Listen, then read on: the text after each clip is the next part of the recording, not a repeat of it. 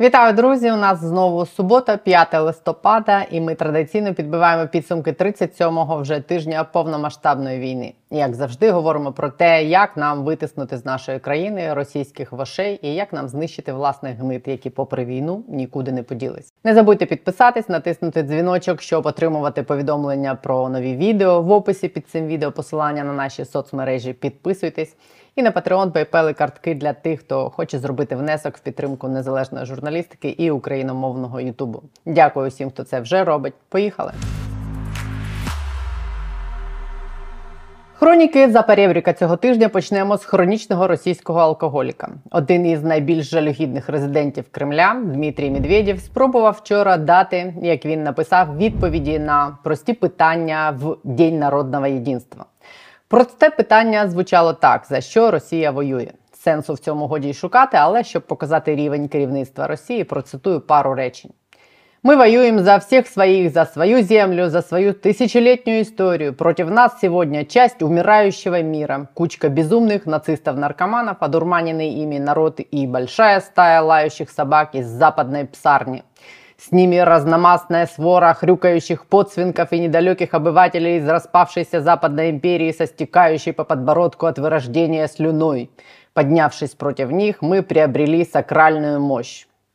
В якому Генделі Медведєв приобрел ту сакральну мощь, яку він вживає, історія замовчує, але діє на нього вона як бояришник. Але цікаво, що брідні Медведєва, на якого тільки в телеграмі підписаний мільйон росіян, ніяк не діють на тих росіян, яких під дією цієї сакральної мощі, яку вживає Медведєв, продовжують пакувати і відправляти на фронт попри заяви Путіна, що мобілізація успішно завершена. Їх продовжують забирати на фронт, повістки продовжують розсилати. А частина росіян продовжує наполегливо приходити в воєнкомати, щоб переконатись, що мобілізація завершена і можна типу не ховатись. Але там їх якраз і загрібають на фронт, бо мобілізація не закінчилася. Вона просто знову повернулася в режим прихованої. Сьогоднішня Росія це феноменальний кейс про те, як під дією сакральної мощі вигадати 100 прийомів намахати 130 мільйонів громадян, і ці громадяни будуть продовжувати терпіти вибрики п'яного баріна. Як писав 200 років тому їхній Салтиков Щедрін, люблять русські люди бунтувати, встануть на колені перед барським домом і стоять подліці. 200 років пройшло нічого не змінилось. Бунтували цього тижня в Росії мобілізовані. Всередині тижня в Ульяновській області Росії понад 100 чоловіків, яких загребли в Чувашії, влаштували акцію протесту у військовій частині. Причиною правда стала не їх небажання вбивати братський народ, і навіть не небажання виконувати роль м'яса в Україні, а те, що мобілізованих обманули і вони не отримали обіцяних путіним виплат.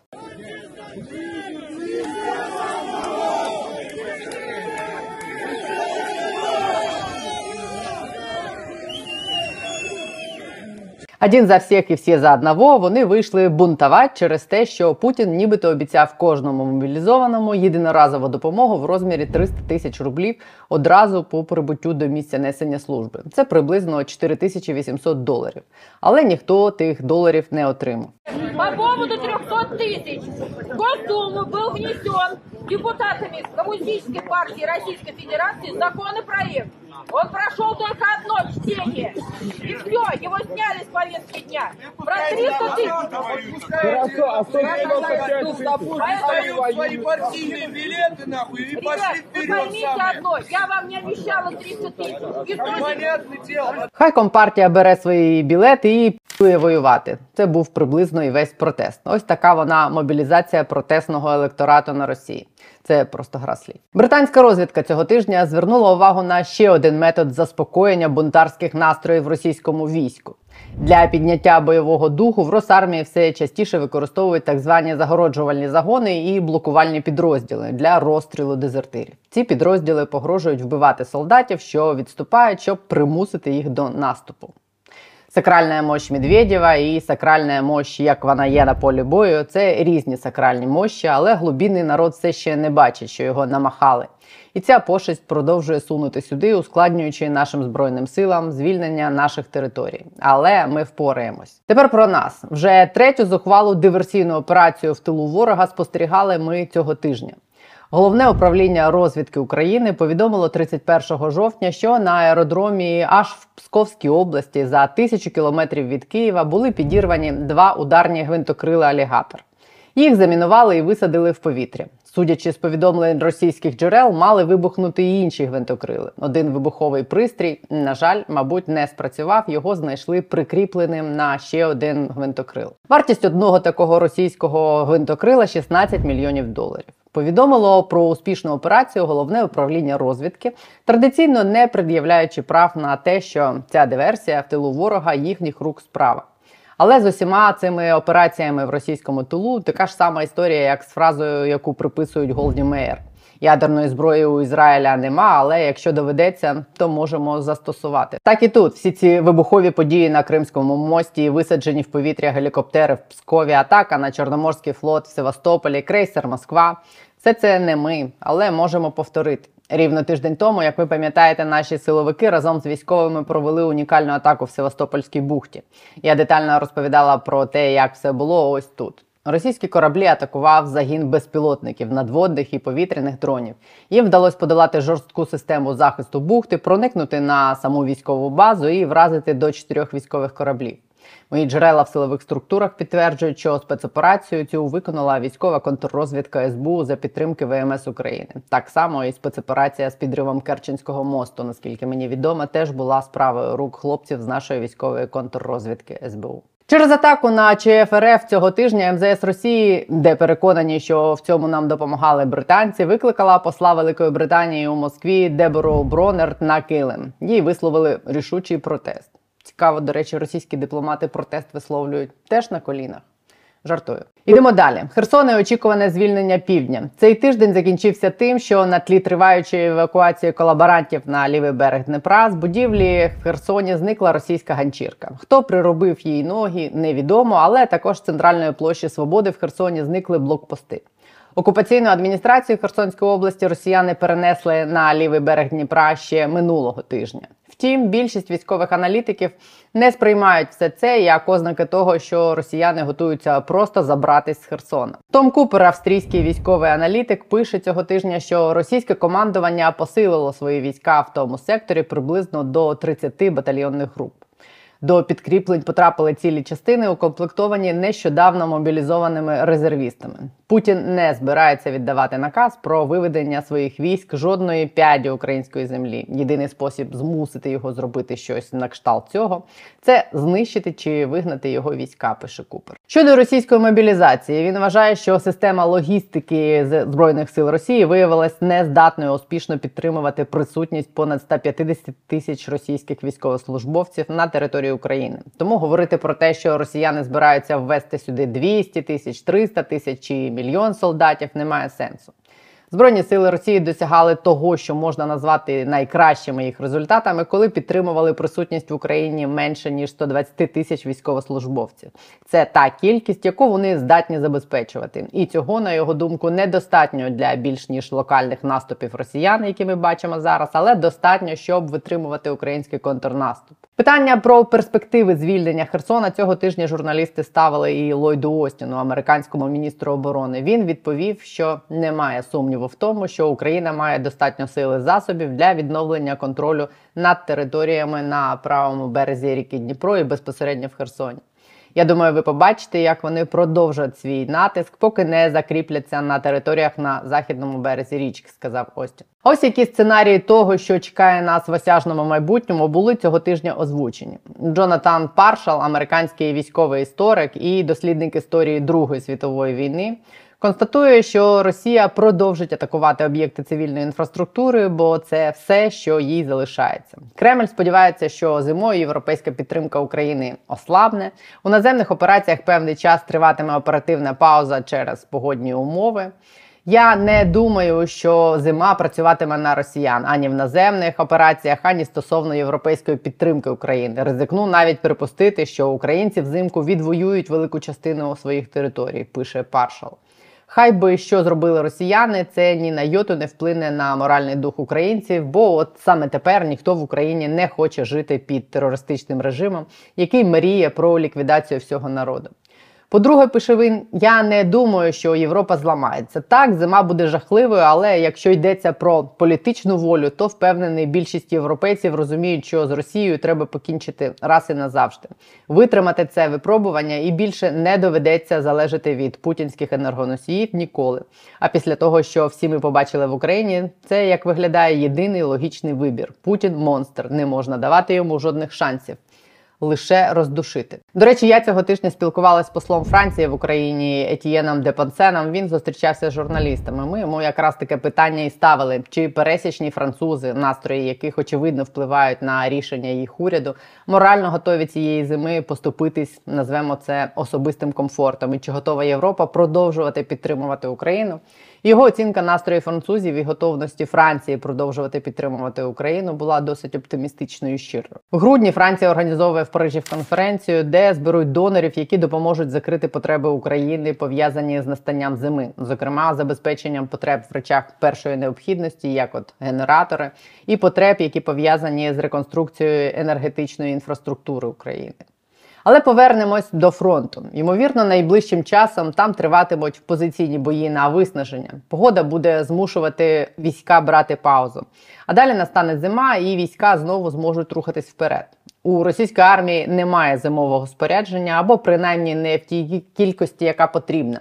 Його точно не вистачить у тим бідним ненавченим чмобікам, яких породила часткова мобілізація. Пише Паршал. Коли російське міністерство оборони звернулось до Туреччини декілька місяців тому за півмільйона комплектами теплого одягу, турки ввічливо показали росіянам середній палець. Я бачив фото російських військових, яких нещодавно застукали в лісі. То вони спали вкриті поліетиленом, а воду носили у дитячих пляжних відерцях. Пацани, це точно не спрацює, коли температура впаде нижче нуля. Росіяни не мають якогось магічного імунітету до переохолодження. Якщо вони житимуть у лісі без термокилимків, на яких можна лежати, без нормальних спальників та наметів, то вони замерзнуть і помруть.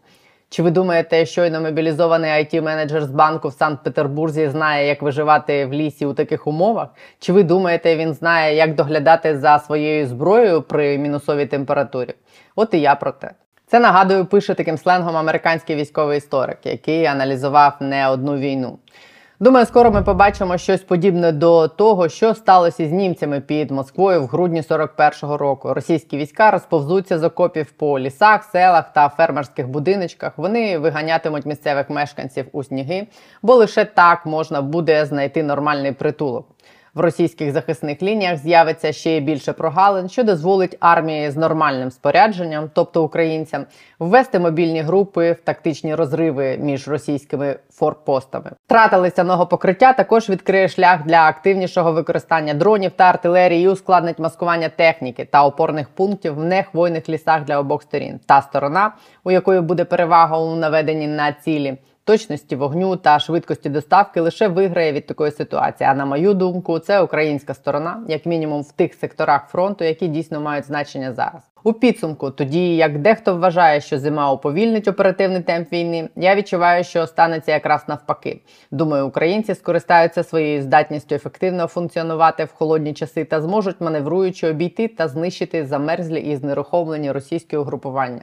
Я думаю, зима буде ще одним бісовим стрес-фактором для Росармії. Все погіршиться, і все назване вище разом стане катастрофою для Росармії. Начувайтеся.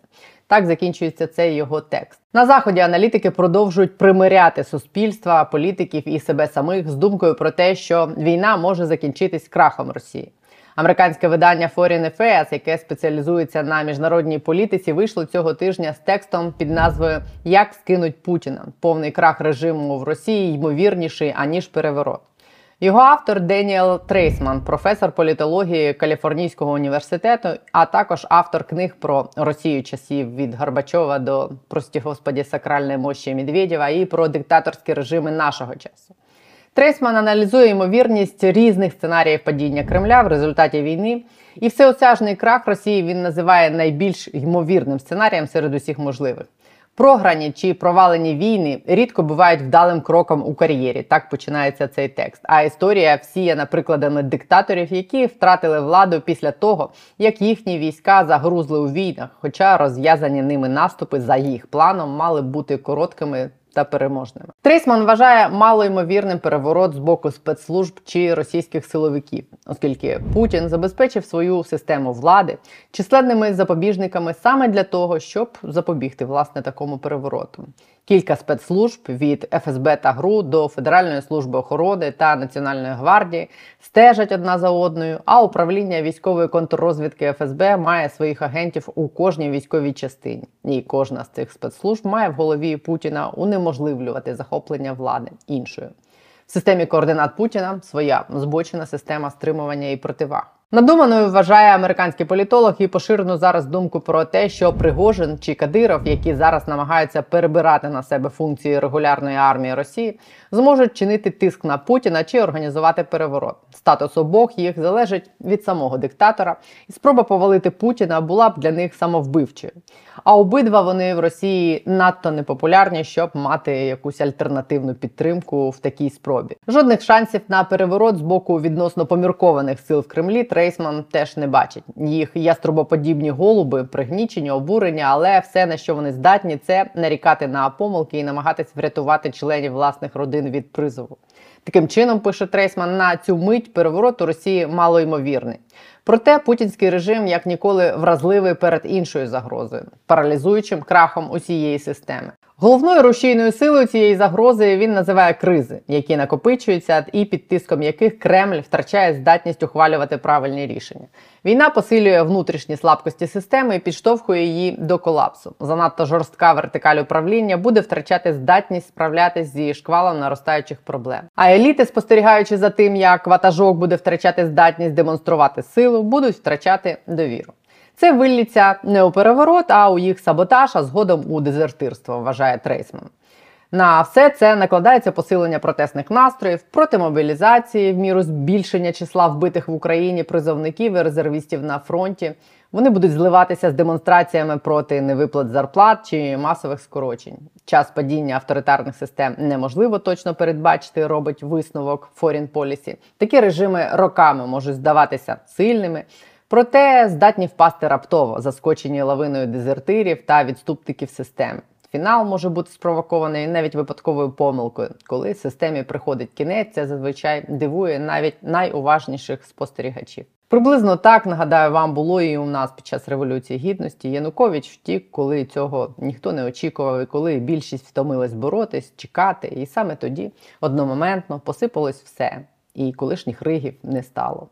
Потім, правда, вони підняли невідрубані шиї. Десь так, мабуть, буде і з режимом кремлівського куратора Януковича, тільки в геометричній прогресії гірше. А тепер традиційно до наших домашніх гнит і невідрубаних голів. Нещодавно призначений генеральний прокурор Андрій Костін цього тижня пройшов перший тест на право називатись новим 100% своїм генпрокурором. Андрій Костін, колишній народний депутат Слуги народу, цими днями відмовився відкривати справу проти іншого депутата Слуги народу, чинного, точніше, депутатки Ірини Алахвердієвої. Ірина Алахвердієва, якщо ви забули, це депутатка професійні якості якої колись обговорювали між собою керівники фракції Слуга народу Давид Рахамія і Олександр Корнієнко. Такая подутая, конечно, чуть-чуть. Чуть-чуть тюнинг то, тумачит. Ну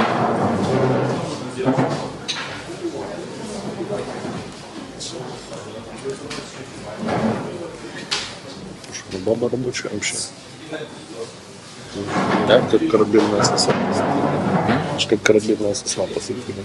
За останній рік депутатка Ірина Лахвердієва задекларувала кілька коштовних подарунків. В січні цього року їй подарували 14 мільйонів гривень, а в вересні минулого року ще 5 мільйонів гривень і коштовний швейцарський годинник за 300 тисяч гривень з десятком діамантів.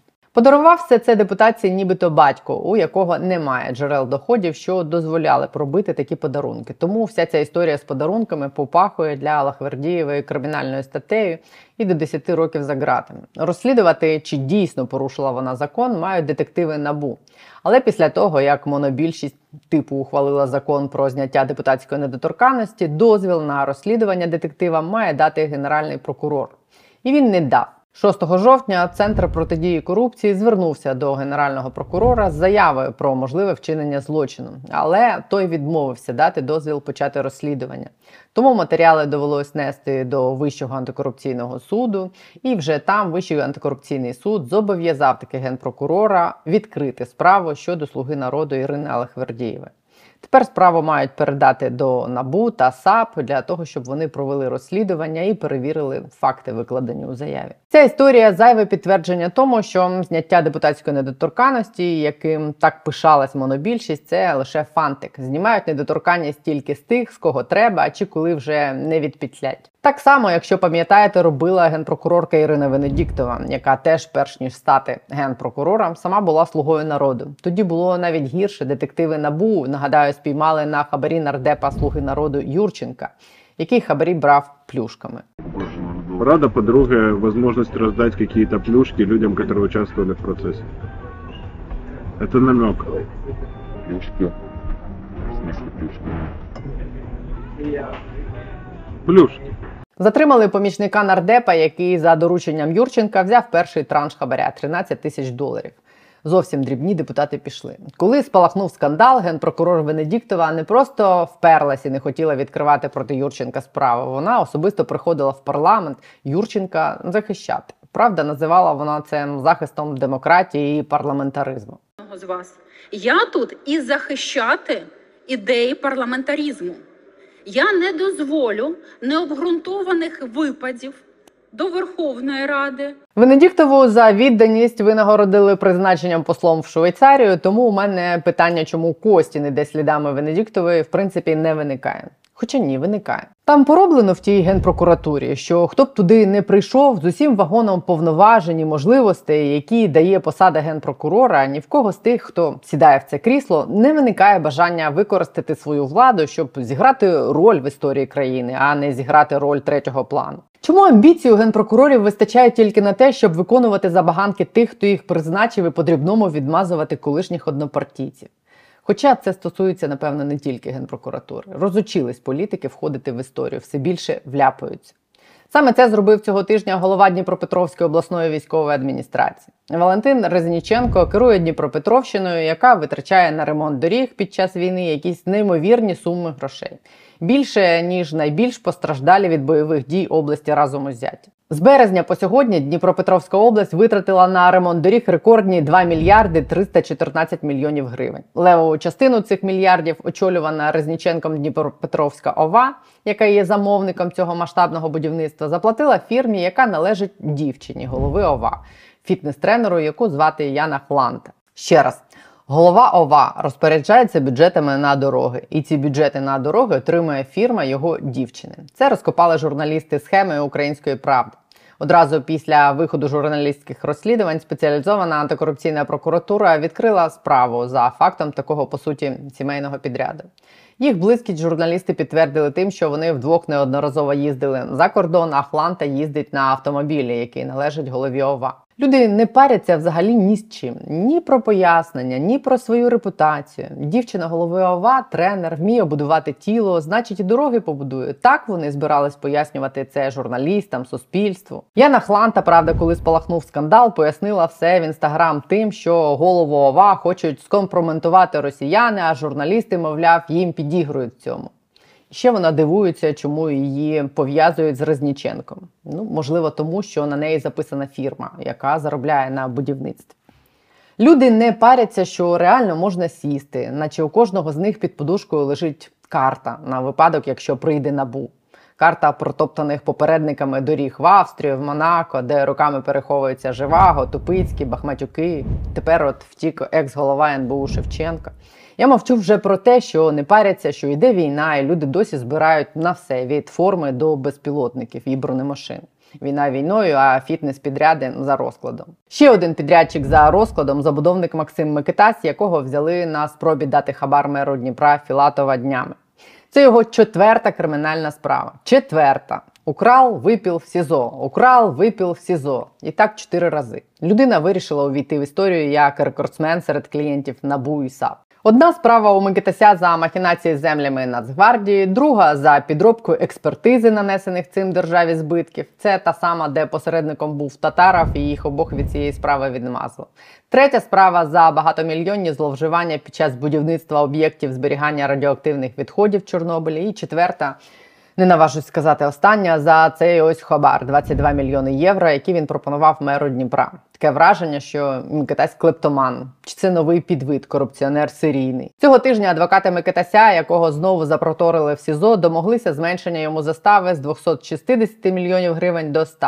Попередніх серіях, коли Микитася визволяли з СІЗО під заставу, заставу у нього, до речі, конфіскували, бо він порушив умови запобіжного заходу 80 мільйонів гривень. На все його майно зараз накладено арешт: сім земельних ділянок, будинок в Києві, будинок під Києвом, два автомобілі Range Rover, Mercedes, частку в статутному капіталі його компанії Укрбуд, піджак кожаний, дві штуки. Суд вже допитував Микитася у справі про спробу підкупу мера Дніпра. Судді включали записи аудіорозмов Микитася з Філатовим. На цих записах звучали гучні прізвища людей, на яких Микитась посилався як на своїх у владі. Він назвав прізвище заступника голови ОП Олега Татарова як людини, яка допомогла йому повернути втрачений бізнес, і натякав на те, що у Татарова схвачена в судах. Розказав, що це він, Микитась, завів у фракцію Слуга народу народну депутатку фракції Слуга народу Лесю Забуранну, голову Київського осередку партії, і розповідав, як розраховував на сприяння віцепрем'єрки Ольги Стефанішиної в отриманні того самого підряду на будівництво метро в Дніпрі, за яке він Філатову хабар і пропонував. Здав словом усіх від фракції до офісу. І це він ще покази давати не почав. Це лише в суді плівки послухали, які записав Філатов під час їх зустрічі в Дніпрі. Ну і ще один останній на сьогодні персонаж з Дніпра. Що з цього разу зібралась вся Дніпро, Петровська братва. Дніпровського бізнесмена Ігоря Коломойського цього тижня у четвер знову викликали на допит до Національного антикорупційного бюро. І один раз туди, нагадаю, приїжджав вже його бізнес-партнер Геннадій Боголюбов. Про громадянство Ігоря Валерійовича, якого його нібито позбавили таємним указом президента, досі немає новин. Але ось за цим посиланням депутат Ярослав Юрчишин розповідав мені з тиждень тому, що указ президента все ж таки існує і він автентичний. А от двох нардепів з того самого указа Васильковського і Рабіновича цього тижня рада нарешті таки позбавила мандатів. Саме на підставі того, що президент позбавив їх громадянства от тим самим указом. Хоч щось в країні очистилось парламент. Депутат ОПЗЖ Рабінович під куполом увійшов в історію цього парламента фразою Но, пасаран, фашизм не пройдет. И вы все погибнете, потому что вы дьявол, фашистский дьявол. А депутат Слуги народу Васильковський, якби його не позбавили мандату, не увійшов би в історію ради дев'ятого скликання взагалі ніяк. Бо до того як його позбавили громадянства і мандата, впевнена, більшість з вас взагалі не знали про існування такого слуги народу. Зате в єдиному його інтерв'ю за три роки в раді в урядовій газеті Голос України є його прекрасна пафосна фраза. Ми ж не особистий депутатський склад, а склад особистостей. Припускаю, що українського паспорту Васильковського позбавили на підставі того, що окрім українського у нього є ще й болгарський. Причому це фото його болгарського паспорта одеські засоби масової інформації оприлюднили в мережі ще в ході передвиборчої кампанії в парламент у 2019 році. Але це не зупинило ні центральну виборчу комісію, ні слугу народа, ні власне особистість Васильковського. Тепер ви принаймні знаєте, хто це був. Ну і ще один кандидат на позбавлення українського громадянства суддя Богдан Львов з Верховного суду. Рівно місяць виповнилось цього тижня, як Служба безпеки України підтвердила наявність у судді Львова російського паспорта і громадянства. Але його українського громадянства ніхто не позбавляє. Тиждень тому президент відповів на петицію з вимогою зробити це, доручив комісії з питань громадянства в офісі президента розібратись і ухвалити рішення. Комісію очолює заступник Андрія Єрмака Олексій Дніпров. Вже позбавлений громадянства Геннадій Корбан цього тижня виклав протокол якраз засідання цієї самої комісії, яка позбавила громадянства його Корбана. Зробити це з суддєю Львовим комісія не поспішає. Львов тим часом, я вже розповідала, звернувся до скандального окружного адмінсуду Києва, досі невідкладно не ліквідованого. Львов вимагає поновити його на посаді судді. Про те, чому цей суд досі не ліквідований і що відбувається зі справами суддів цього самого суду, його голови Павла Вовка, чий жарт ви сомневались в нашій політичній проституції, став крилатою фразою. Я вам розкажу наступного тижня. По справі Вовка проходить десяток суддів ОАСКу. Їх звинувачують у спробі захоплення державної влади. Ці політичні проститутки, як називав їх їх шеф Павло Вовк, вже кілька місяців ігнорують засідання суду і швиряються повістками в правоохоронців. Я детектив національної Я не знаю, хто ви, поэтому вручаються повісті.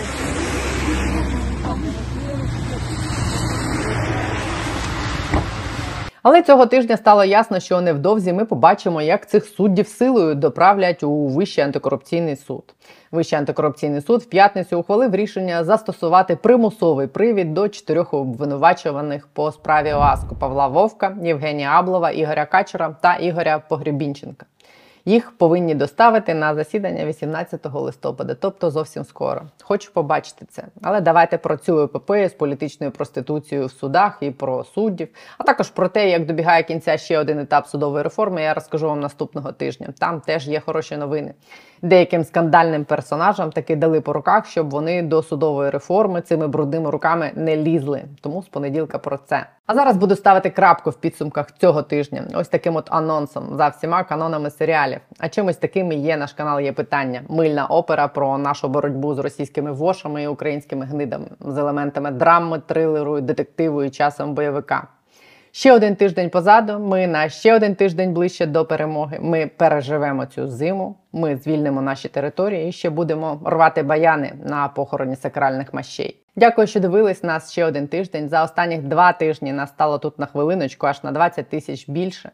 20 жовтня, в день народження, я питання писала, що нас 339 тисяч, а сьогодні більше 360. Тому для тих, хто не підписаний досі, підпишіться. Усім іншим дякую за те, що ви є, за вашу активність, небайдужість до складних тем, які ми тут обговорюємо, за підтримку каналу. Бережіть себе, близьких, допомагайте Збройним силам, витримаємо, прорвемось. Весна ближче, ніж здається. Побачимось в понеділок. Па!